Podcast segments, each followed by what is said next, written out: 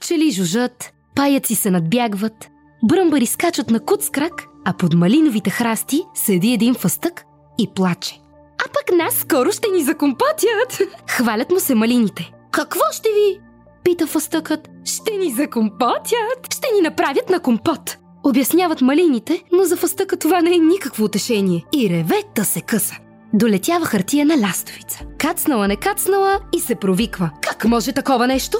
Голям фъстък, плаче. Че голям съм, голям съм, но за това ще му ударя и голям плач. Исках да си откъсна малина, на клонче се закачих. Новия си панталон скъсах, как да не плача. Тръгвай с мене, казва му лястовицата и го поставя на крилете си и го отнася в хартиената страна. В хартиената страна всичко от хартия. Реките са от тънка хартия, дърветата са от по-дебела, а планините са от картон. Хартиени птици летят, хартиени цветя цъфтят, хартиени крави пасат люцерна. Кравите дават на фъстъка мляко. Пива си той и ох, хубавичко му става на коремчето. А сега намига фъстъкът на лястовицата, като изтрива мустаците си от мляко. Сега, отговаря тя, при шивача. Шивачът живее в хартиена къща. На първия етаж мери, на втория крои, на тавана шие, а на покрива копчета поставя. Звънят на звънеца. Шивачът не чува, защото звънецът му от хартия. Отварят вратата и влизат.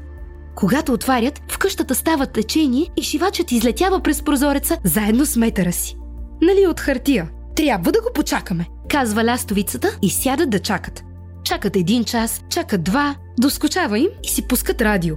От радиото говорителят съобщава с хартиен глас.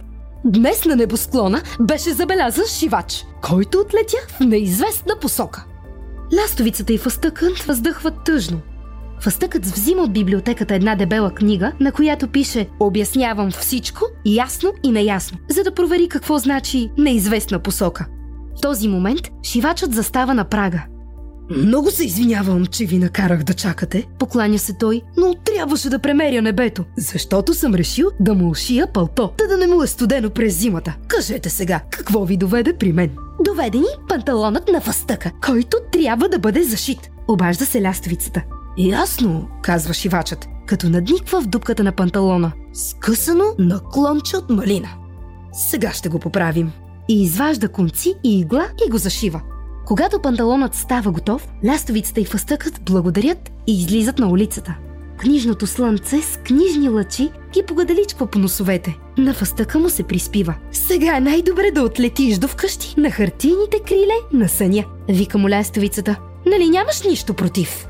Фъстъкът няма нищо против и затваря очи. А когато ги отваря, вижда, че се намира вкъщи върху леглото. Поглежда панталонът му зашит.